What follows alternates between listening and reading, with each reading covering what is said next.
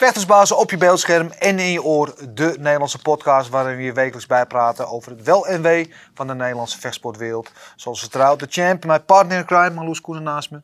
We zijn er weer, we hebben een lekker bankje samengesteld weer. Ja, topbankje. Een hele volle bank, eh, want we hebben een hele grote man er zitten. En dat is Sam Schild. En iedereen kent hem natuurlijk. Ontzettende legende, heeft de K1 vier keer gewonnen. En het is een eer dat hij hier wil zijn. Ja, en naast hem iemand op de bank die we vooral kennen van televisie, maar die echt een groot vechtershart heeft. We zijn blij dat hij tijd heeft om hier bij ons in de studio te zijn. Niemand minder dan Waldemar Torenstra. En ik zou zeggen, laten we het doen. Let's go. Let's go!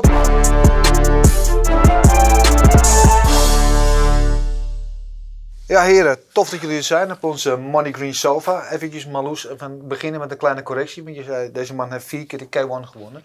Maar hij heeft natuurlijk eigenlijk vijf Grand Prix gewonnen, hè? Ja, ik zeg van, eh, ik ben eigenlijk de, de enige atleet, eh, ook, ook geen eens vechter of kickbox, gewoon een atleet, die eh, vijf eh kickbox toernooien heeft gewonnen op, ja, in mijn carrière, zeg maar. Ja. Waarom maak je zo'n verschil tussen atleet en kickboxer? Nou, omdat een kickboxer is een atleet. En dat wordt wel eens vergeten in de normale media. Kijk, ik denk dat Rico presenteert zich ook als atleet. En ik denk dat het heel goed is. En kijk, ik heb er heel veel voor gedaan om zover te komen. En ik denk van ja, dat vind ik een mooie titel. Ja, want anders is het meer een soort, soort kunstje wat je kan, Ja, heb ja. het idee. Ik zie ja, Waldemar, heeft hij heeft vijf keer die Grand Prix. Ik zie jou meteen deze man. Ja, zeker. Toch een beetje eh, Nee, dat hoeft niet. We hebben vechtershart, dus eh, kijk uit. Ja. Maar even, jullie kennen elkaar, toch? Jullie hebben We hebben samen gespeeld. En eh, ik weet nog de allereerste keer toen gingen we draaien. Het idee met Vechtershart was een beetje dat we, omdat je in Nederland het maakt, dat er weinig tijd is om die gevechten, zo maar zeggen, helemaal te zetten te- technisch. Dus het was eigenlijk van, ik moet goed kunnen, kunnen vechten. Eh, in ieder geval geloofwaardig. En toen gingen we voor het eerst vechten in, tijdens Glory in Lille, geloof ik. En daar moest ik dan de ring inkomen. En eerst zou ik met uh, Gago daar een gevecht doen. En het later ging het toen, eh, maar toen moest ik daar rondlopen met die kampioensbelt. Ja, ja. Alsof ik daar wereldkampioen was. Maar het was gewoon in een stadion. Weet je, en ik zat er toch, ik zag er een beetje tegenop. Want het, je voelt je toch een nepper.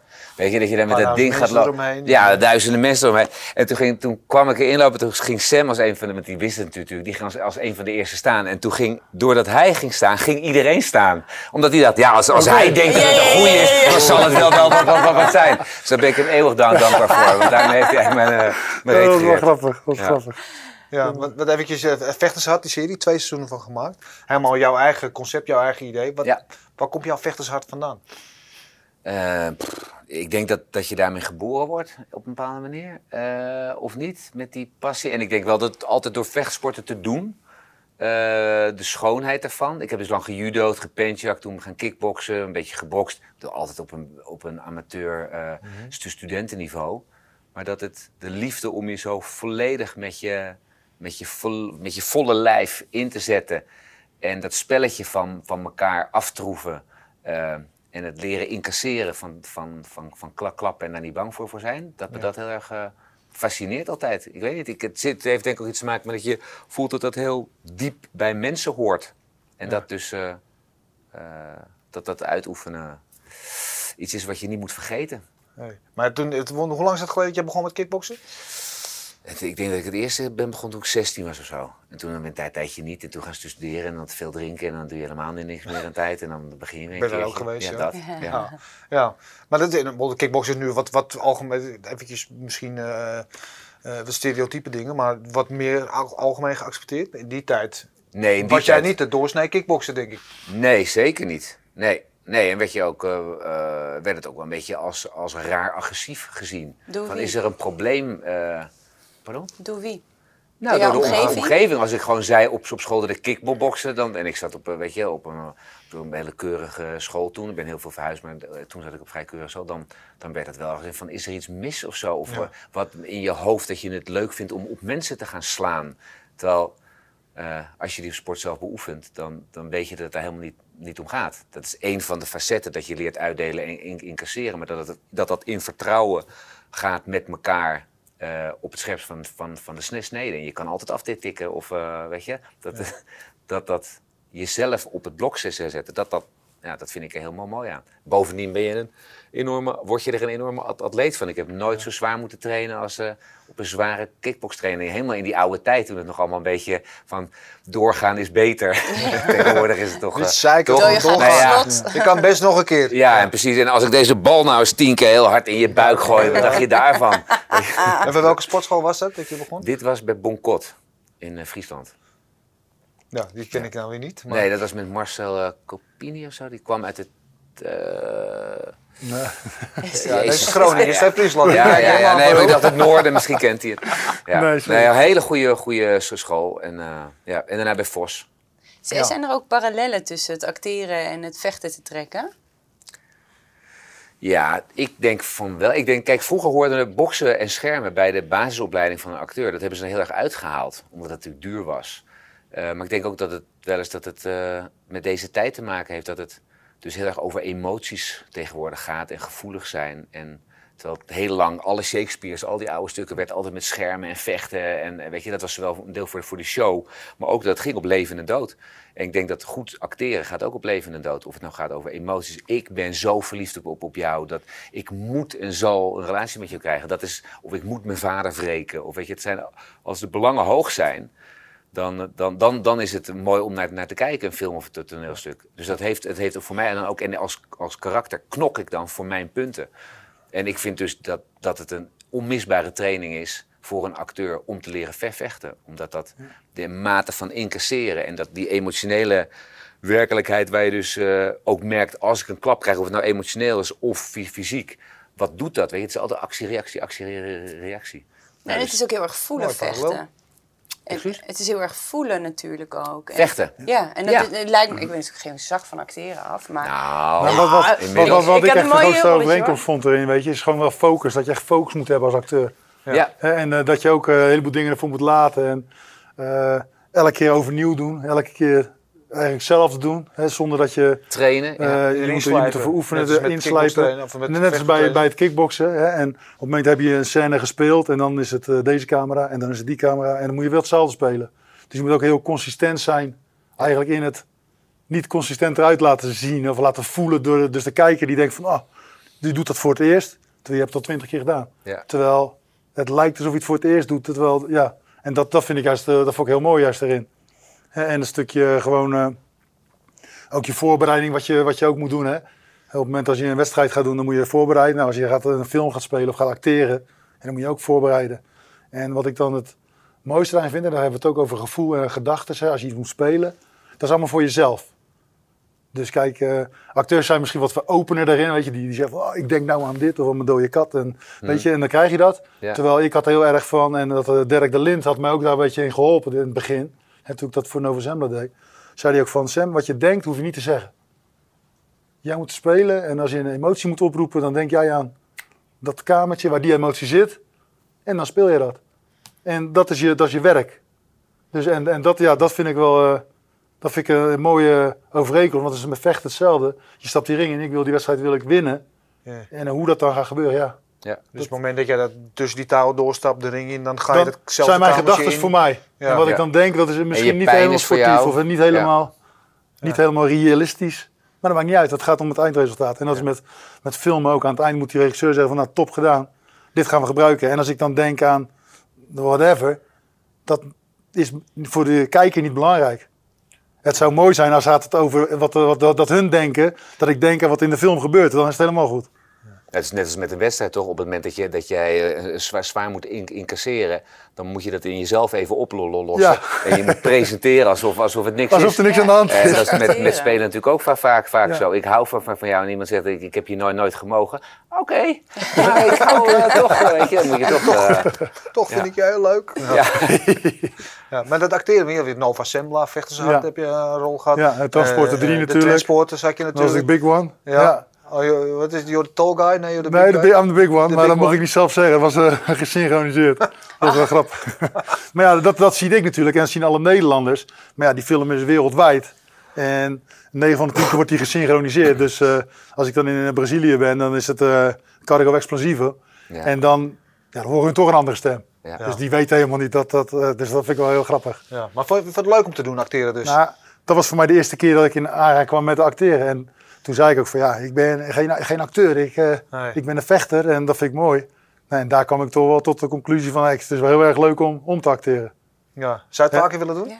Ja, maar eh, wat ik eigenlijk zou willen is eh, een rol dat ik echt moet inleven. Ja. Dus nu heb ik vaak rollen, weet je, die zijn om mijn lijf geschreven. Letterlijk, nou, ja. dat is gewoon, eh, ja, je bent wie je bent, ja oké, die hebben we nodig. gevaar met Maar dat is, dat is met acteren natuurlijk ook wel, vaak, ja. vaak Ja. zo, hè?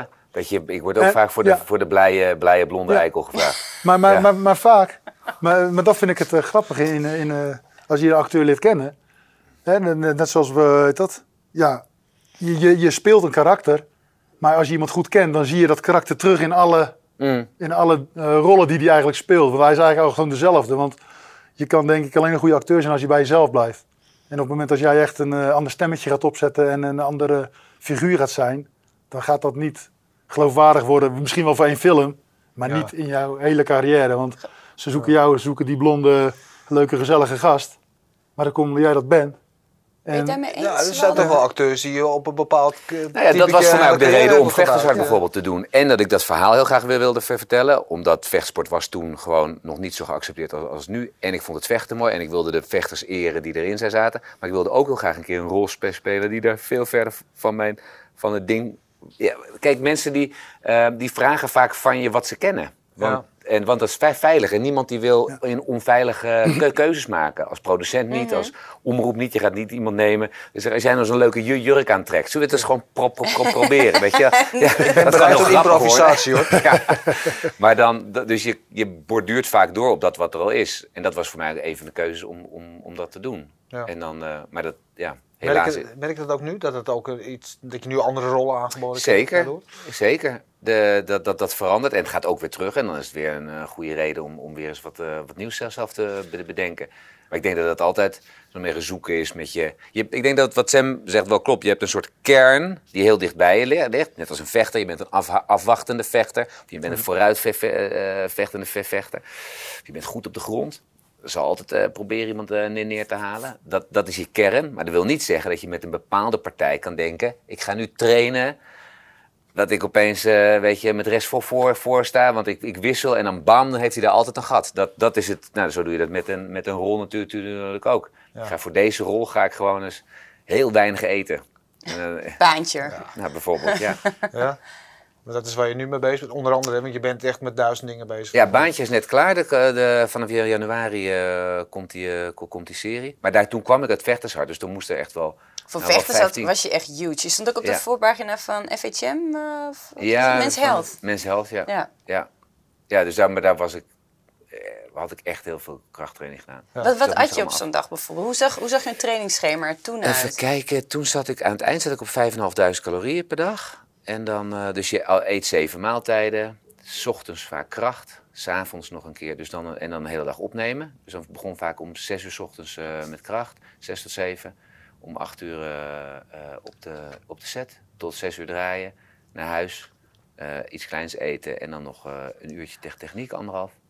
En dan kapot naar, bed. En dan door die maanden is chagrijniger en chagrijniger geworden. dat je echt niet met de harde bent thuis. Ja, eh, Ja. eh, dat is wel gek natuurlijk, want dat vind ik ook. Hè. Kijk, je, je- je bent dan zo intensief bezig hè, met je training, met je eten, met alles. En je wordt zagrijnig, dat klopt. Hè. Dat, Ja. dat, dat word ik ook voor een wedstrijd. Maar ik heb mijn wedstrijd en dan heb ik Ja. mijn ontlading en dan eh, is het gebeurd. Ja, en heb je gewonnen. Meestal. Ja. dat, is nog, dat is nog beter. Ja. Eh, kijk, op zich, eh, als je verloren hebt en je hebt je kaart gevochten, dan eh, Is ook kan goed. ik ook wel Ja. tevreden zijn. Maar als acteur, ja, dan... Je bent denk ik pas dan als die uitkomt, was te filmen. Maar ja, dat duurt nog wel, eh, Ja. dat duurt nog wel even voordat Nee, het zover klopt. is. Dus je hebt niet je...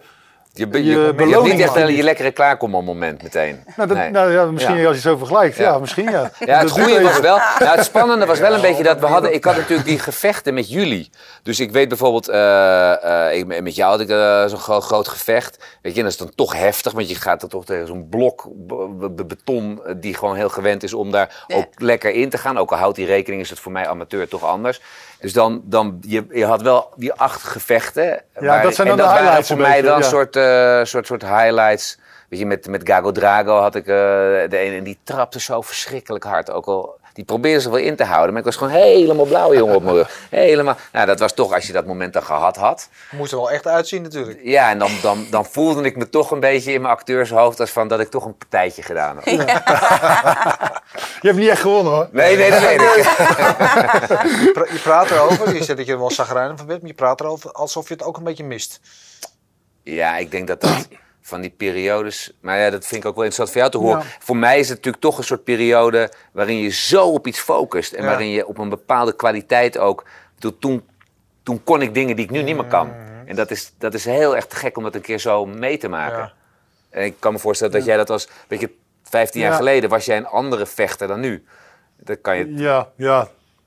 Dat kan, dat kan ik zeker wel zeggen. Maar kan je, Eh, verlang je daar af en toe naar terug? Nee, nee, niet naar dat moment per se, maar wel naar de training. En eh, wat je ook bijvoorbeeld op een filmset hebt. Kijk, als je daarmee bezig bent, dan ben jij een belangrijke man. Hmm. En dan draait het om jou. En dat heb ik met vechten heb ik dat niet zo, eh, niet zo echt ervaren.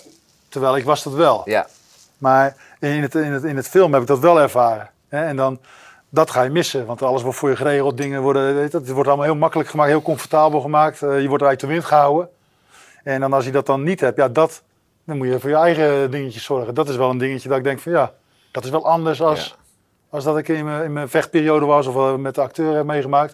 Ik heb nu mijn eigen zaak, nu moet je zelf de wind opvangen. Ja, maar mis je niet af en toe dat je gewoon die ring instapte bij, bij zo'n K1 15 finale? Dat je dat, ik ben gewoon onoverwinnelijk. Ik voel me zo goed. Ik ben zo Ja, sterk. maar dat gevoel heb ik nog steeds. Ah, Ja, maar dat Dat is- gevoel kan ik wel heel snel oproepen. Dat is zo. en is het en ik voel het. Ja? Nou, is het waar? Moet het waar zijn? Voor wie? Nee, Als het voor maar je- voor, voor mij is. Ja, ik precies. weet dat het zo Ja. is. Kijk, en daarom vind ik het ook zo belangrijk. Weet je, in mijn, in mijn titel zit ook de Grand Prix titel. Hè? Mm. Eh, als je in een Grand Prix wereldkampioen wordt, Ja. dan ben je altijd wereldkampioen. Want het is het jaar Ja. 2007, 2005. Ja. Dat jaar ben ik wereldkampioen. Dan kan niemand me meer afpakken. Nee. Ook niet al worden, al worden ze twintig keer beter dan ik. Nog steeds ben ik van dat jaar. Ja. Op het moment als jij wereldkampioen wordt met eh, je wordt eh gloriekampioen zoals Rico, die is gloriekampioen. Ja, klopt. Dat nemen ze hem ook nooit meer af. Maar er is dadelijk een andere gloriekampioen. Mm. Die tijd die komt er, of niet. Hè, dat legt aan, leg aan Rico. Maar als dat zo is, dan is hij geen kampioen meer. En ik kan het zeggen, ja, ik ben nog steeds kampioen van het jaar 2007. Ja, ja. En, en zijn Maar- titel zit Dat dat is een goede indeling. Ja, nou, ik, ik weet niet of ik het met je eens ben. Rico is wel echt kampioen. Hij is nu al heel lang Ja, hij is wel ongeslagen lang-. Jij bent de laatste die van hem Ja, maar gewonnen Niet van, niet van een toernooi. Kijk, je- Ja, Jamal maar Ben dus zeg je nou eigenlijk dat je toernooi. een toernooi, dat je daar meer waarde aan hecht dan iemand die, eh, hoe lang is hij nu al ongeslagen, Rico? Vier jaar? Ja, Sam, jij bent de laatste die van hem gewonnen Ja. heeft. Nou, zes jaar dan. Zes jaar, ja. Ik bedoel, eh, petje af. Ja, natuurlijk, da- da- daar gaat het niet om. Maar het gaat wel om van. eh, kijk, als, als je een toernooi wint, dan win je een, iets los. De glory, wat is glory? Wat, wat, kijk, wat, wat, wat is, wat is Dakar 1? Wat is One Championship? Dus dus da- wat dat er gaat vinden, kijk, een toernooi is een open, een open iets. En dan kan, dan kan de mensen daar- daarin deelnemen en dan kan je kampioen worden. En natuurlijk kan het ook wel discutabel zijn. Ik kan ook zeggen, ja, maar je vecht met zoveel van, eh, van de Golden Glory en dit en dat. Er zijn altijd wel dingen. Maar dat is voor mij, dat is mijn waarheid. Ja, ja, nee, nee, En, zo, en, zo, zeker en zo zie ik het. En ik zou dat missen, zou ik dat niet hebben. Ik heb ook wel gevochten in Pride. En ik heb ook wel, eh, ben ook wel kampioen geweest van Pancras. Wat ook niet een toernooivorm had. En toen kwam de K1 op mijn pad met een toernooivorm. Dat vond ik eigenlijk het mooiste. Omdat je het gevoel hebt dat daar iedereen dat jaar mee kan doen. Bijna iedereen, hè, als je Degene die zich kwalificeren. Ja. Ja. En, en, En, daar komt één één kampioen uit. En dat is de kampioen en nu van moet dat je moment. wachten eigenlijk als kampioen totdat er een andere sterke opstaat die de kans krijgt om tot jou, tegen jou te vechten. Die de kans krijgt, ja. En als Ja. je een toernooi hebt, dan pak je de kans. Ja. En Want heb je het gevoel dat, er ik dan, dan mensen nu niet doorbreken die er eigenlijk wel zijn? Je- Dat denk ik wel. En dat- natuurlijk was dat in het toernooi ook zo. Kijk, Dakar 1 ging in het begin heel goed. Je had acht vechters of 16 vechters, die vochten elk jaar. Hè, Ja. dus, dus er was een kleinere pool, maar dat was ook de, de strategie. Ja. Nu, nu komen hele sterke mensen komen op en die worden gewoon in de wachtrij gezet. En, Ja. en dat, vind ik, dat vind ik met een toernooi vind ik dat anders. Ja. Even over jou, want je bent ja, zes jaar geleden ben je gestopt. Eigenlijk alle eh grote kampioenen van jouw generatie hebben allemaal wel eens één of meerdere keren een comeback gemaakt. Peter Aarts, als je die nu belt, dan komt hij weer terug. Ja, ja zeker, zeker. Ja? Jij hebt het nooit gedaan. Nee, ik maak nu mijn social media comeback. Hè, dus nu laat ik een beetje zien van wat ik, eh, wat ik een beetje doe met Rijl en. Maar kijk, om te vechten... eh, ik, ik zeg nooit nooit. Maar nu, mijn drive is er nu niet. Nee, maar je zou wel eens een aanbieding gehad hebben, toch? Jawel, maar waarom? Om, om een ander weer eh, eh, de loef af te steken of om een ander eh, te laten doorbreken in iets. Waarom? Ik wil, als ik iets doe, doe ik het voor mezelf. Nou ja, waar veel vechters die, die ooit op het hoogste niveau hebben geacteerd en succesvol zijn geweest, waarom ze vaak een comeback maken, is niet alleen geld, is waarschijnlijk ook een drijfveer, maar ook om weer dat gevoel te hebben dat ze toch dat gevoel missen om te kunnen presteren, om te laten zien wat ze kunnen en dat ze nog steeds mee kunnen met de beste. Dat is toch een soort van eergevoel ergens. Ja, voor- bij mij is het... eh, eh, ik heb weer zoveel nieuwe uitdagingen. Ja. En daar ken ik ook mijn ei in kwijt. En daar ken ik ook, eh, daar ken ik echt zeker wel eh, mijn, mijn, st- mijn prestatiedrang in kwijt, zeg maar. Heb je nooit die kriebel gehad? Nooit Ja, gedacht van, natuurlijk, nou, natuurlijk, natuurlijk. En wat doe je daarmee dan? Ja, van genieten. Genieten dat het niet kriebelt. Ja, ja. Weet je wat, op het moment als je ervoor gaat, nou jongen, kom al, kom al, al die, eh, die shit weer. joh. Dan moet je weer keihard aan de bak. Ja. Eh, Ja. Stel dat ik een comeback zou willen maken, dan kan ik die sportschool die ik nou heb, die kan ik wel eh, even op slot zetten. Die, die, die gaat stilstaan. Eh al mijn andere projecten die ik heb lopen gaan allemaal stilstaan, want ik weet wat ik ervoor moet doen. Ja. En ik weet als ik dat niet doe, dan wordt het niks. Nee. Tenminste, dat is mijn overtuiging dan. Hè. Misschien zijn de trainingstechnieken zo veranderd dat ze zeggen van nou, je doet lekker een eh, real life show erbij en je gaat, eh, je doet dit en dat en je haalt eh, Ik dadelijk vrees van niets, Sam. Ik vrees niet dat het veranderd is. Nee, dat, dat denk ik ook. Nee. Dus ik denk van nou, ja, eh, weet dat? Ik, ik, ik geniet van mijn succes, wat ik heb gehad. Ik, ik vind het nog steeds mooi, hè, als ik ergens kom, hier kom ik net buiten. eh, kom ik eh, twee vuilnismannen tegen. Hey, jij, Sam Schil, ga je doen? dit, dit, Kom, ga ik vechten? Prachtig, dat, dat vind ik mooie dingen. Ja. Eh, ja, waarvoor moet ik dan weer vechten? Dat heb ik, eh, voor, voor, voor, voor dat stukje heb ik dat niet nodig. Geniet je ook wel een beetje dan? Kan je er wel van genieten als je terugkijkt op je, op je loopbaan? Mm, nu meer dan tijdens. Ja? Ja. Wa- Ja. Waarom? Nou, tijdens was ik zo eh, gefocust. Hè. Er was ook me de vraag gesteld ook van... eh, hebben jullie al wat bijzondere leuke dingen echt meegemaakt? Ik, denk, van, ja, ik heb zat leuke dingen meegemaakt. Alleen, ik ben echt super doel, doelgericht. Dus op het moment als ik mijn focus heb, dus mijn focus hier... en dan gebeurt hier wat grappigs. Dat kan allemaal heel leuk zijn. Ja. Eh, Sam, daarheen. En zo ben, ik, zo ben ik eigenlijk altijd een beetje... Zo ben ik altijd geweest. Ja. En dat is nu, nu heb ik de sportschool. Nu eh, ben ik eh, daar veel opener in. En, en ja, eigenlijk geniet ik daar wel van. Ja, maar wat zijn de momenten, als je nu terugkijkt op je eigen carrière, wat zijn de momenten waar je van geniet? Waar je trots op bent? Nou, bijvoorbeeld de eerste keer dat ik kampioen werd in de K1. En dat ik gewonnen tegen Glauber Vetosa. Toen werd ik helemaal geleefd gelijk. En, en de, die keer daarna daar had ik er meer, meer, meer van genoten, zeg maar. Ja. Maar nog denk ik dat ik er nog niet van genoten heb zoals ik, had, zoals ik er nu van geniet. Weet je, dus dat is wel, dat is wel anders. Ik Eh, denk dat het kan komen doordat je nu wat meer ruimte in je hoofd hebt gekregen. Dat je niet meer al die zware trainingen ik hoeft ben te hartstikke druk in mijn hoofd. Mijn hoofd, ja? Dat is mijn hoofd ik heb echt zoveel, zoveel dingen gaan er door mijn hoofd heen en zoveel ideeën. O- o- Om een voorbeeld te noemen, ik was, eh, werd gehuldigd voor de eerste keer dat ik K1 kampioen werd, 2005. Eh Host die, die geeft me een, eh, die geeft een ding, reikt hij uit. Weet je, een, een, eh, een, een medaille. Zegt hij gelijk, ja, volgende wedstrijd, de, de 31 december, dan vechten wij in, met een grote show. Als je naar die beelden kijkt, dan zie je gewoon dat ik verander. Op dat moment. Is gelijk, oké, ik, ik heb gewonnen, ben blij. Volgende, komt eraan, joh. Kom, eens goed, kom maar we Zie nu doen? ook. Ja? Nee, maar ja, echt. ja. Echt. Ik. Had je dat ook nodig, die, die, dat je zo gefocust was? Dat het zo de tegenstander centraal ging staan? eh, ja, dat denk ik wel. Dat denk ik wel. Alleen, kijk, als zou ik dat nou over mogen doen, dan zou ik dat graag uit een ander gevoel willen kunnen doen. Ja. Gewoon uit een wat- wat positiever. eh, Meer sportman eigenlijk, wat jij nu ook zegt. Weet je, dat je in eerste instantie atleet bent. ja. En dat het niet Ja. zo alles weg, wegneemt. Hmm.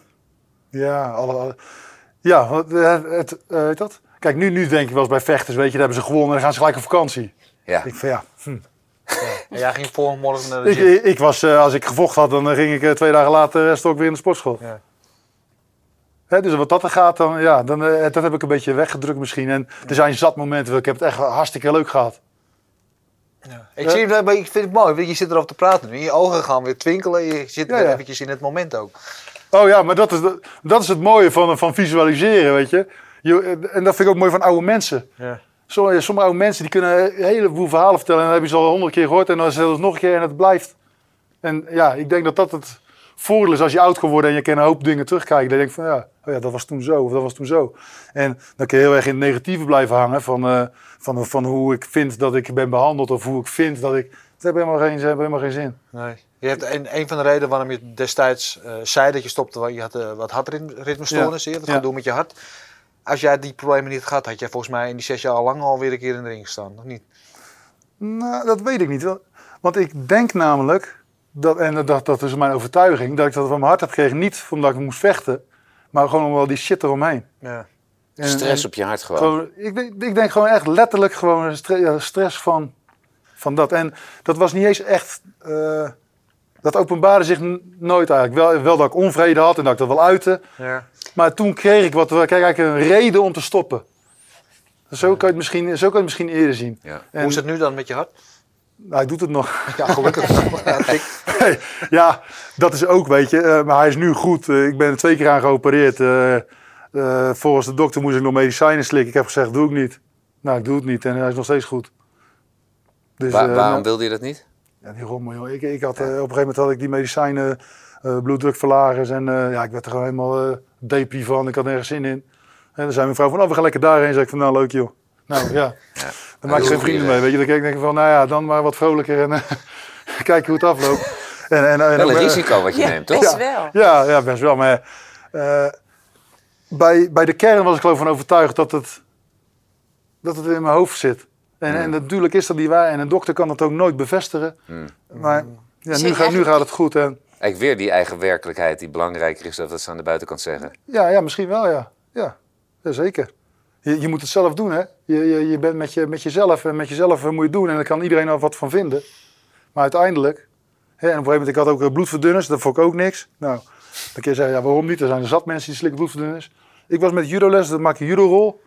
Ik sta op, ik denk van, oh, ik zeg, had je mee? Ik pak gelijk de muur vast. Ik denk, ja, als ik het nog een keer doe, dan leg ik, eh, leg ik je plat hier. Dus dat gaat ook niet werken. Ja, dus nou, toen dacht ik van, nou, dat wordt hem ook niet meer. Ja. Ja.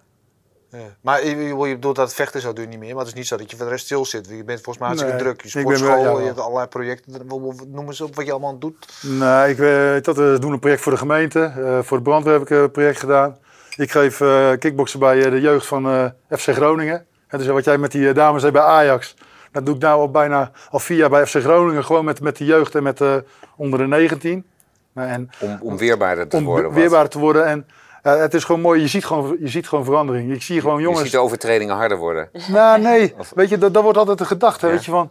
Maar dat is het juist niet. Eh, het is, eh, eh, blijf staan op je plek. Hè, waar, waar, waar we in het begin die jongens eh, eh, moeten verdedigen en ergens staan. En eh, ze worden weggeduwd, dan laten ze zich wegduwen. Nu laten ze zich niet meer wegduwen. Nee. Eh, eh, let op je omgeving. Dat zijn allemaal dingen, weet je. Wat ik tijdens het kickboksen ook gewoon aan, aanstip tijdens het trainen. Hè. Dus we trainen een grote groep, we doen pettraining of we slaan op de handschoenen. Dan lopen ze tegen elkaar aan. Ik zeg, hoe kan je nou tegen elkaar lopen? Ik zeg, als je in het veld staat, moet je toch voelen waar de bal is. Je moet voelen waar iedereen staat. Ja. Hoe kan je nou hier dat niet voelen? Nou, daar gaan ze over nadenken.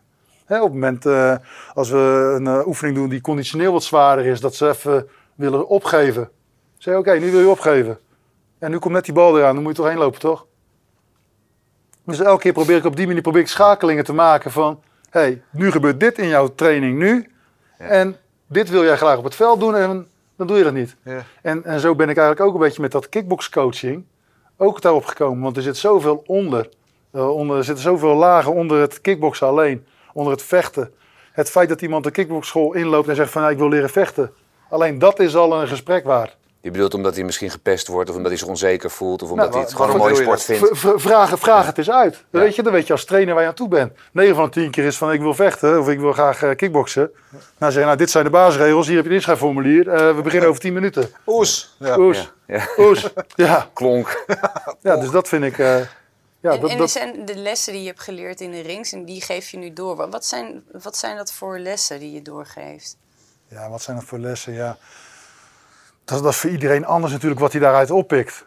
Ik kan alleen eh, Wat heb eh, jij te bieden? laten zien wat ik, wat ik eh, geef. Nou, ik heb zat te bieden Ja. natuurlijk. Ik heb eh, expertise, daar zeg je u tegen. Eh, in de zin van eh, met mijn bewezen titels, hè, als dat dan wat waard is. Maar kijk, eh, ik denk dat ik wel eh, de mensen wel aardig kan inschatten in, eh, in hun behoeftes. Ja, nee, als, ik, ik, ik zat anders voor. Als ik naar mezelf kijk, ik heb heel erg mijn kracht eh, ontdekt in, in en om de kooi.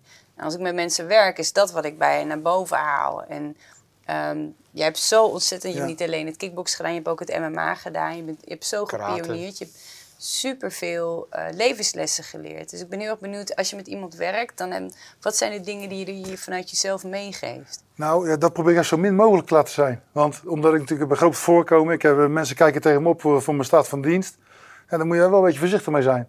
Want op het moment als ik iets vind of iets zeg, dan kunnen hun dat wel doen. En dat kunnen we helemaal niet gelden voor hun. Dus eh, ja, ik bied gewoon vooral een luisterend oor. En ik probeer gewoon echt op de, op de behoeften in te spelen. En natuurlijk heb ik daar metaforen van. Die je kan vertellen eh, vanuit mijn perspectief. Maar ja, dan moet je daar een, een voorbeeld van hebben. Ja, dat, dat, dat komt.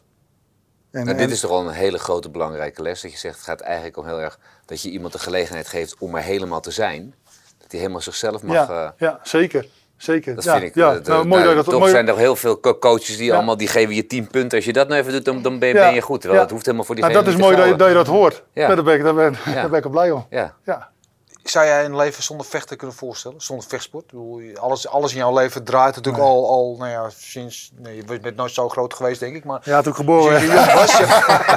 Hij kwam er zo uit. Ik zeggen toen je zo hoog was, maar dat was waarschijnlijk bij geboorte. Maar, Ja. maar ja, vanaf, vanaf kinds af aan draait natuurlijk alles bij Nou, jou. altijd. eh, dat, dat is ook natuurlijk. Ik heb eh, veel, eh, nadat ik met de sportschool ben begonnen. En toen ben ik eigenlijk eerst ben ik begonnen met, met de slogan, hè, met eh, vechtsport als basis voor persoonlijke ontwikkeling. Ja. En daar zet ik me nu nog steeds voor in. En ik denk dat, eh, kijk, op basisscholen vind ik eigenlijk dat er gewoon vechtsport moet worden gegeven. Ja. En ik denk dat je met vechtsport gewoon toch wel een andere soort eh, mentaliteit krijgt. En, eh, en dat heeft niks te maken met agressiviteit, maar wel te maken met incasseren en met, met respecteren. Nee, op het moment als iemand in de, in de, met vechtsport sterker is dan jou, Mhm. ja, dan kan je wel de hele tijd tegenin gaan. Je kan het ook respecteren, je kan het ook accepteren en zeggen van oké, bent eigen vandaag sterke sterker punten en, eh, mijn eigen, en dan ga ik eh, zelf wat anders doen. ja. En nu eh, zijn vooral de intellectuelen die eigenlijk eh, er altijd sterk uitkomen. Ja. Nou, maar ik vind altijd, we hebben het net over dat jij zei van nou, de kickboksen werd toen vroeger heel anders, of vechtsport in, in het algemeen anders bekeken. Dat is natuurlijk een, een vrij, ik vind daar echt wat van. We hebben natuurlijk een vrij pacifistische samenleving, weet je. Sinds allemaal na de Tweede Wereldoorlog alles moet vredig, Mm, je mag mm. geen ruzie met elkaar Mm. maken. Als je stem verheft, dan ben je eigenlijk al, dan word je al aangekeken van. Maar vechten zit natuurlijk eigenlijk in de mens, toch? Het zit, ik weet niet hoe jullie daarover Ja, denken. Maar op ik allerlei vind- niveaus. Ja. en, en als je vechtsport hebt, is gewoon eh, toegepast, gedoseerd geweld. Ik, vind, is helemaal niet, ik denk dat dat eigenlijk gewoon heel goed Nou ja, is. ik vond, goed is. om hier op, op door, want dat was voor mij ook een van de redenen om vechters hard te maken. Ik hoorde bij jou ook een beetje dat, kijk, ik, ik ben er heel erg voor om eh, zo pacifistisch mogelijk te zijn in alles wat je doet. Ja. Hè? Want het is fijn, want dan geef ik jou, jou, jou de ruimte. Helemaal uit het leven haal je het in elk geval nu Nee. nog- niet. Zover eh, zijn we nog niet. In de maatschappij zie je wel heel veel bijvoorbeeld economisch geweld. Hè? Ja. Ik ben heel rijk, jij bent heel arm. Of eh, veel psychologisch ge- ge- geweld. Je wordt heel erg gepest. Of er is geen, geen ruimte. Of jij komt uit een, uit een arme om, om- omgeving. Weet je, de, de, Ja. die, die verschillen zijn er.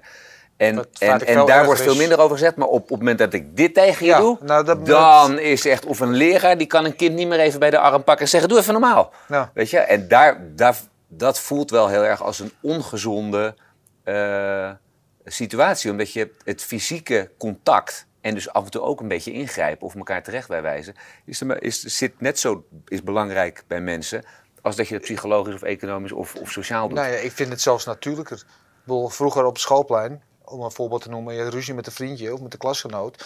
En dan gaf je een klap en dan gaf je een klap terug en weet je wel, en dan was het afgelopen. Ja. Klaar. Ja, Ja, en vaak dat, dat, is dat dat zo. vind ik een mooi voorbeeld, vind ik dat. Weet je, dan is het klaar. Ja, dan is het klaar. Maar ik, dan ik heb vind dat wij eh, houden heel veel woede in, in binnen. Ja. Hè, allemaal, allemaal om een beetje om de goede dat te bewaren. En wat even, gecreëerd wordt in de samenleving. Als mijn Ja. zoon, ja, jij hebt ook een zoon van 11, mijn zoon is ook 11.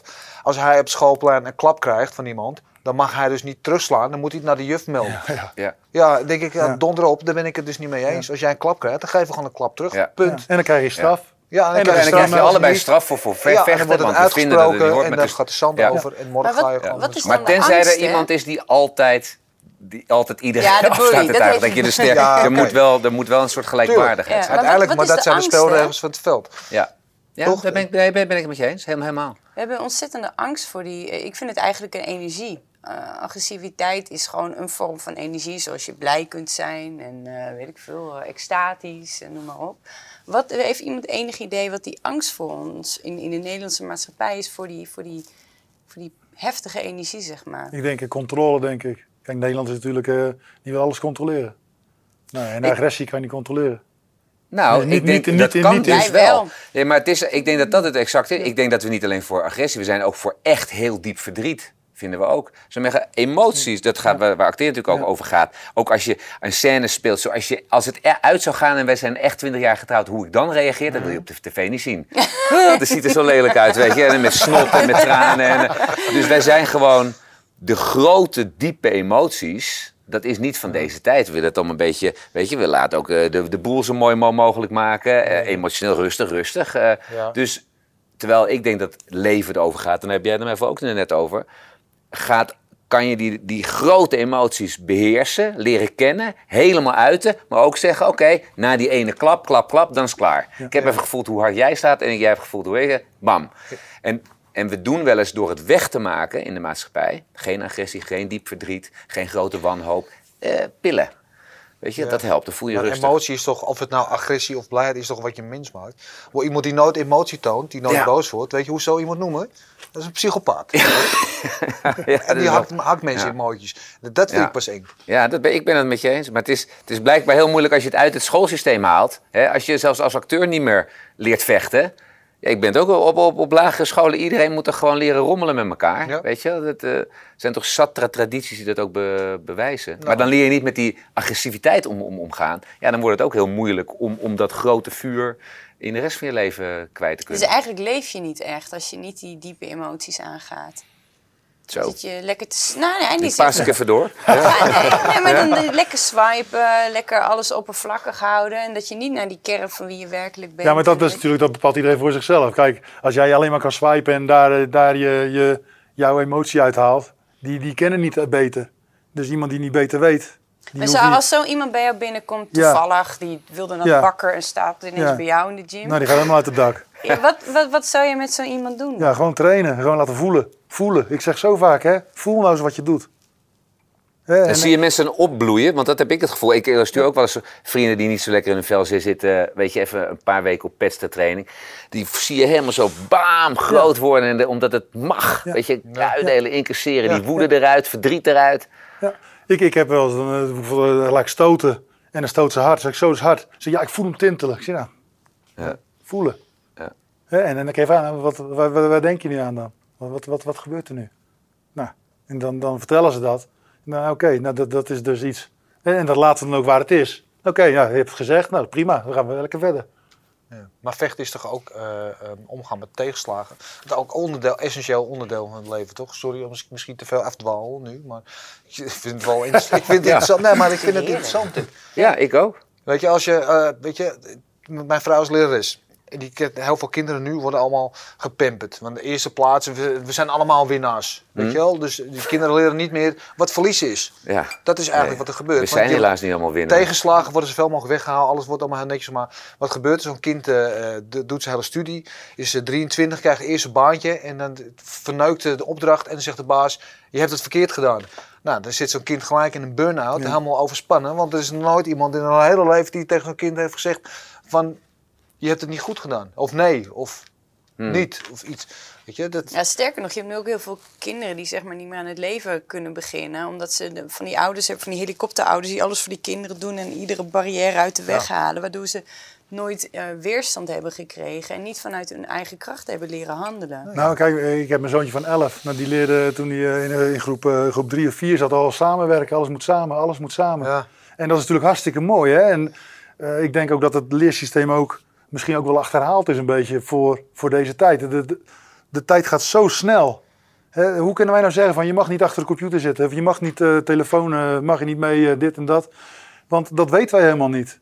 Dus wat, wat dat er gaat... eh, ik weet niet wat dat winnaarsgevoel moet zijn van een collectief.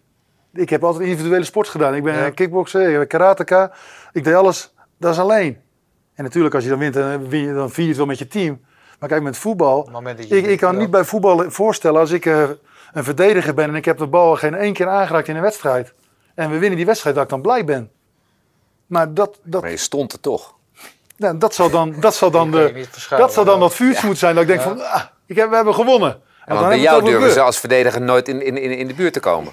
Ja, ik heb nooit voetbal. hebt Nee, maar bij wijze- snap je dit? Dat, dat, is het ding. Je zou helemaal een centrale verdediger willen zien. In, Ja. in bij een team dan. Hè? Ja, Dat- precies. Ja. Nee, nee, maar dat is natuurlijk wel wat, wel wat geleerd. Hè? Ja. Je, om Ja. als collectief niet bovenuit te steken, niet er onderdoor te, Ja. te komen. Maar als collectief gaan we allemaal winnaars kweken. Ja. Nee, maar ik denk dat het heel interessant is, dat waar jij het net ook over hebt. Met het benadrukken van de ene kwaliteit, namelijk samen, is heel belangrijk. En dat je het go- goed gevoel hebt dat je, dat je een winnaar bent, is ook mooi.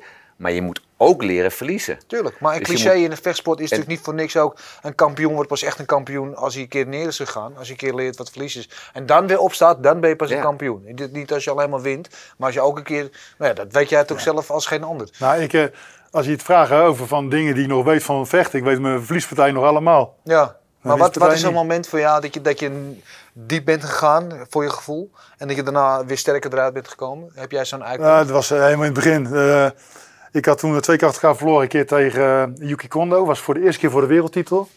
En daarna tegen Gilbert Eiffel. ja. Nou, en, en toen voelde ik me zo, ja, dat, dat was wel even een dal waar ik weer even uit moest gaan komen. Ook omdat ik het ook, ook weer hè, onrecht hè, werd, werd me aangedaan, vond ik. Ja. Hoe heb je dat gedaan? Uit het dal geklommen? Eh, ja, daar heb ik wel, eh, heb ik wel hulp voor gehad. Gewoon Psychologische hulp. Ja. Ik ben ik wel bij een mental coach geweest. Die heeft wel eh, even de dingen wel benoemd van... Hey, eh, je zit hier mee. Hè? En dat was dan... kijk, Eiffel kwam met een rechtse stoot. Eigenlijk voor de bel. Hè? Of in de bel, voor de bel. Ja. Dat is in mijn beleving. Ik, Ja. was nog, ik, ik, was, ik was nog aan het wachten. En, Ja. ik had hem al. En dat is dan wel een ding wat elke keer wel terugkomt. Hè? Dus op het moment dat als je, als je dat ziet, dan denk ik oké, opletten nou. Ja. En, en dat, is, eh, ja, dat is wel iets waar, waar je even overheen moest komen. Ja. Eh, En, en- en wat was het moment dat je er voor je gevoel weer overheen was? Is het de volgende overwinning? Of? nee, dat heeft wel langer geduurd dan dat. Ja. Het heeft wel langer geduurd. Nam je het ook mee eh, in je volgende partijen? Eh, soms wel. Maar dat is juist, weet je, en zo ben ik ook een beetje in contact gekomen met mental coaching in die zin van, hey, dit is gewoon eh, waardevol. Hè? Vanaf Eiffel heb ik pas leren visualiseren. Voor die tijd heb ik eh, een wedstrijd visualiseren. Wat is dat? Ja, Dat doe ik niet aan. eh, gewoon- gewoon in. ga gewoon, ik stap erin en we gaan Stompen. knokken. En, We eh, zien wat schipstroom. we zien wat schipstrand. En, en dat vind ik het mooie van, van, eh, van Peter Aars bijvoorbeeld. Ja. Die vecht volgens mij nog steeds zo. Ja. Hè, die hoef je maar te bellen. Hij staat er en hij knokt. Terwijl ik ben eigenlijk in de loop van de tijd eh, veel analytischer geworden. Ik wil veel meer dingen weten. Ik deed ook gewoon met tegenstanders. Deed ik ook gewoon. Ik wist gewoon alles wat in de ring deed, wist ik. Ik, ik keek drie, eh, drie filmen van ze. Ik keek een keer als ze gewonnen hadden, een keer als ze verloren hadden. Eh, een, partij, een van de eerste partijen die te vinden is op internet. Die, hoe ze die vechten. Ging je, daar, ging je daar ook anders vechten? Ja, tuurlijk. eh, Overal ging ik mijn strategie op aanpassen. En hoe, vertel daar eens iets over. Ging je, eh, werd je er afwachtende van? Of ging je juist meer aanvallen? Nou, naarmate ik verder kwam, ging ik alleen maar meer mijn eigen plan doen. Dus in het begin nam ik echt, eh, echt, eh, hield ik echt rekening mee van, oh, die doet dat, dus dan moet ik daarop letten. Maar aan het einde visualiseerde ik alleen maar eh, dat ik eh, de ring uitloop met mijn handen omhoog, ik heb gewonnen, klaar. En als je dan de... Maar voor die tijd zag ik alle bomen in het bos. Of alle, alle beren in het bos. Alle, alle, alle beren die Die er achter de bomen. Ja, met beer. Hier, als hij dit doet, dan doe ik dat. Als hij Ja. dat doet, dan doe ik dat. En als dat niet lukt, dan doe ik dat. En dus dan word je helemaal gek. Ik wil je heel vaak over voelen hebben. Eh, ben je daardoor intuïtiever gaan vechten op een gegeven moment? Aan het einde wel. Aan het einde wel, want dan, dan hadden we wel een gameplan. Maar de gameplan was gewoon uh, voorwaartse trap erin houden op afstand en uh, gewoon blijven werken. Nou, dat is een heel simpel plan natuurlijk. Gewoon blijven werken. Werken is winnen, ja. Als ik eh, gevochten had en ik, ik stond in de kooi, dan wist ik alles wat er gebeurde. Alles voelde ik en ik stond helemaal open. Op het moment dat de partij voorbij was, was alles weg. Had ik misschien uh, nog een dia in mijn hoofd van één beeld wat ik had of uh, weet ik veel, een zoutgevoel in mijn neus. Hoe was dat voor jou? Was ik klaar van met vechten? Omdat Um, ik vraag over die intuïtie. Omdat ja. als je zo intuïtief gaat vechten, dan kom je ook in een bepaalde zone, in een bepaalde staat van Nee, zijn. ja, in, in, dat, uh, mijn hoofd helemaal vol. Dan heb ik zoveel ideeën. Dan denk ik van, oh, dit kunnen we ook zo doen met trainen. Dit, daar, dan, dan word ik helemaal...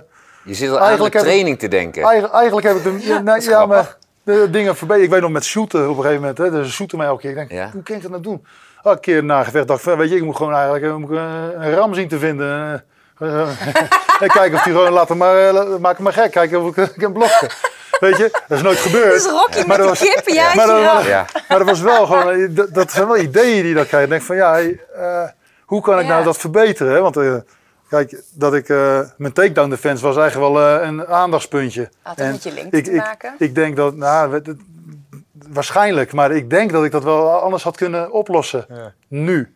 Maar op dat moment was dat, kijk, als je, als je wil winnen, dan moet je kijken waar je goed in bent en dat moet je doen. En dingen waar je niet goed in bent, dat kan je verbeteren ja. als je daar tijd voor hebt. Maar 9 van de 10 keer had ik een wedstrijd binnen twee maanden. Nou, in twee maanden Kan je weinig doen. leer je niet een shoot blokken. Ik heb het wel geprobeerd toen. eh, op een gegeven moment is, eh, toen, moest ik vechten tegen Noguera. En toen kwam Fa- Fahid, nee. Toen kwam, toen kwam een jongen die kwam, die kwam me helpen. Ik kom niet op zijn naam, maar dat heb ik wel vaker. Die kwam me helpen en toen ging het shootblokken ging goed. Als ik die wedstrijd zie tegen Noguera, ging het shootblokken op zich ook best wel goed. Ja. Maar achteraf gezien had ik misschien beter kunnen concentreren op het staande gevecht. Ja. Toch. Achteraf. Maar achteraf kijk je altijd... eh, Kom in de kont koe in de kont. ja. dus dat, dat telt niet.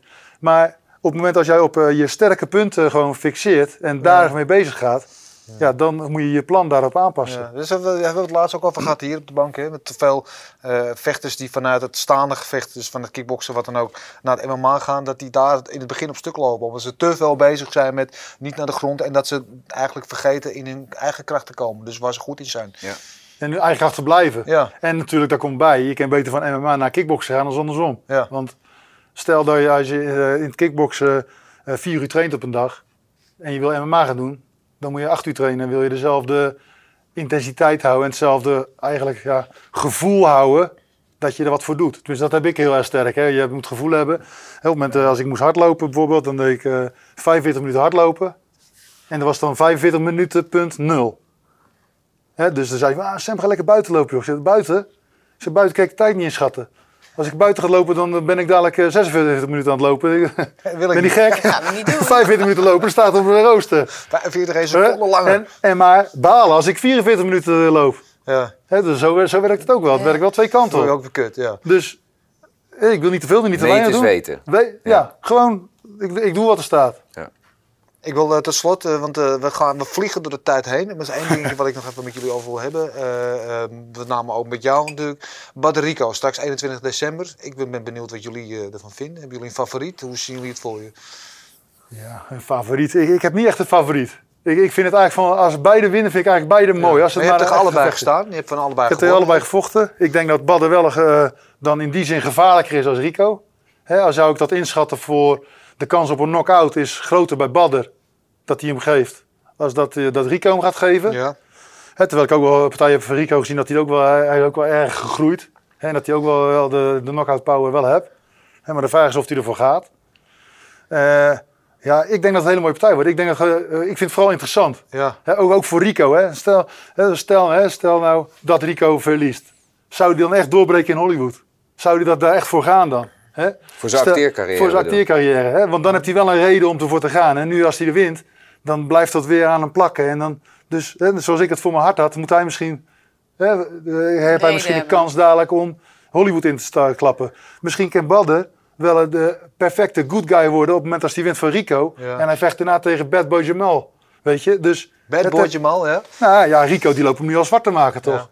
Ja, op, eh, oh, met de social media van eh, slecht, slecht karakter, dit en dat. Dus ja, het, Verhaal, ligt, het, het verhaal ligt al bijna. Je hebt eh, verschillende scripts. Ja. En, en de Ken Glory die, die vrij verschillende handen zegt van nou, de volgende dat komt er alweer aan. ja. Dus Eventjes, het is gewoon een hele spannende wedstrijd. Dan, voor de, van, dan even op deze manier, want iedereen is het erover eens dat, dat, dat de vechtsport heeft dit soort grote gevechten nodig. Hè? Groot voetbalstadion, Gelderdoom straks. Nou, dat ben ik het niet mee eens. Nee, De promotor heeft dit nodig. Maar hebben, hebben wij dit ook niet nodig? Want wij hebben het nu al maanden van tevoren hebben we het er ook met z'n allen over. Grote Dus wedstrijden, grote denk ik wel dat wedstrijden. Een grote wedstrijd is wel Ja. belangrijk. Ja, Ja. Maar, Maar en, dat, het- is het, het en dat dat theater er een beetje om, omheen is, dat is toch, toch ook, weet je, dat maakt de sport gewoon groter. is het, maar is het voor de toekomst van het, van het zwaargewicht kickboxen, is het beter dat Rico wint of beter dat Badder wint? Beter als Badder wint Ja? op Waarom? dit moment. Ja? Oh, dan leg je weer aan het contract wat hij hebt. Ja. Kijk, als Badder een contract heeft afgesloten voor één partij en ik pak, ik pak hier mijn geld van, en ik ga los van contracten. We weten niet over contracten. Ze hebben allebei lange doorlopende contracten. Gewoon überhaupt voor de verhaallijnen die daarna liggen. Want Rico, Voor de verhaallijn is het natuurlijk beter dat Badder wint. Oké, waarom? dat, dat is duidelijk. Dat was bij mij ook altijd. hè. Eh, de K1 die, die speelde zelfs op mijn, eh, in die posters aan van, eh, weet dat, wie verslaat eh, schild. Ja.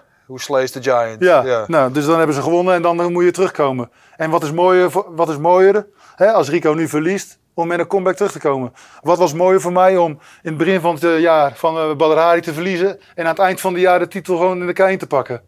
Wat is nou een mooi verhaal? De mooie verhaal bestaat niet. Nee. Dus voor Badr is het een mooi verhaal als hij wint. Ja. Ja, en voor Rico is het ook een mooi verhaal als hij wint. Alleen dan, wat gaat er dan veranderen voor Rico? Ik heb wel het idee dat er ook naar die wedstrijd gekeken wordt van de vorige keer met die arm. Dat was toch een beetje een kneuze eh, gedoe. Ja, Nee, maar dat, dat, Dat, dat, dat, dat, het nu gaan we het, gaan we het mee. Daar verheugt iedereen zich op. Ik hoop ook vooral dat het een wijs mooi, mooi gevecht wordt. Ja, weet wat, je, wat dat heb het- jij voorkeuren? Ik, ken Rico beter. Dus gewoon uit, uit mijn- weet je, mijn persoonlijke... Gevoelsmatig. Gevoelsmatig zou ik zeggen, ken ik hem goed. Maar ik, vind, ik heb Badr altijd een fantastische vechter gevonden. En ik, hoop, ik, ik hoop gewoon echt dat het een heel vet gevecht wordt. Dus dat er, want ik denk dat het ook iets kan doen aan, aan het, het stigma wat die vechtsport heeft. Mhm. Nou, nu was er weer wat aan de hand met een, met een wel of geen doping. Of wel of ge- geen gescheurde spier of een ge- gebroken bot. Weet je, dat je nu gewoon denkt, nee, hier is op het hoge hardst van de snede. maar is gewoon was- mooi gevochten en is een winnaar uitgekomen. En dat is goed voor de sport. Ja. Ben ik, het niet mee eens. Want kijk, Dat hoeft ook niet. Rico heb ge- gelukkig. Ja. Rico, heb. Rico, heb, Rico heb gewoon gewonnen. En of hij nou zijn arm gescheurd had, ja of nee. Nee, maar daar ben Dat ik het is- ook wel mee dat is maar de- er is toch, in de publieke opinie, is het dan toch weer het niet helemaal gewonnen. Hoe komt dat? bevredigend- Door wie komt dat? Nee, dat vind ik ook, Nee, maar dat het vind ik was ook geen debiel. bevredigend einde. Voor niemand niet. Voor de vecht niet, voor het publiek toch. Op Nou, had, keer. ik, had ik op zo'n manier gewonnen, had ik het prima gevonden hoor. Alleen ik had me niet Hij zo... heeft ook ik had me na afloop niet zo als Rico zo nederig opgesteld. Ik had gezegd, ik heb gewonnen jongen. Ja, en het is klaar. Ja, maar en zegt hij toch Rico ook? liet zich terugfluiten. En, en, dat, en dat vind ik dat hij nu in de social media, nu in, in die persconferentie... Nu vind ik het toch wel 1-0 voor Rico. Ja. En dat was in de vorige keer was dat niet zo. Dus, nou, dus dat. Dus Rico is ook het, het is wel een spannend eh, verhaal, ja. zeker. Ja, het is een zeker. spannend verhaal. Ook vind ik het toch ook dat dat bij die vechtsporten altijd zo is. Dat, dat tegen elkaar opblazen. Ja, dat, dat, is- dat, dat vind ik ook altijd iets heel geks. Nou, je ziet nu wel bijvoorbeeld in, in Azië met One, waarbij dat juist weer helemaal not done is. Dus je ziet ook wel een soort van tegenkracht opkomen. Nou, dat vind ik eigenlijk vind ik dat mooi, hè? Ja, ik- Ik vind Laat het wel mooi. zien in de gewoon- ring Gewoon dat, gewoon. eh, gewoon Dat traditionele, gewoon... eh, samurai, eh, ja, gewoon, Ja, je staat gewoon gewoon te knokken. uitgestreken bek. Jij Ja, bent het, jij bent het. En in die ring knallen. Ja, nee, maar dat, daarom, ik was eigenlijk ook meer een, een K-Max-liefhebber. Ja. Omdat het daar gewoon, omdat het makkelijker was. en sneller eh, was. Weet je, ik bedoel, zwaargewicht, dat, dat, dat was natuurlijk het ding. Maar gewoon het genieten van die... Daar, daar, daar hoefde je minder te praten om het, om het te laten knallen. Ja. Uitgestreken bek en knallen. Ja, Oké. was ook smaken. Wie ook echt altijd een uitgestreken bek heeft. Nou, In ieder geval van knallen houdt. Dat is Bert. ja, En Bert heeft voor ons een mooie vlog gemaakt. Ik zou zeggen, Bert, buik hem er maar in. Tadaa!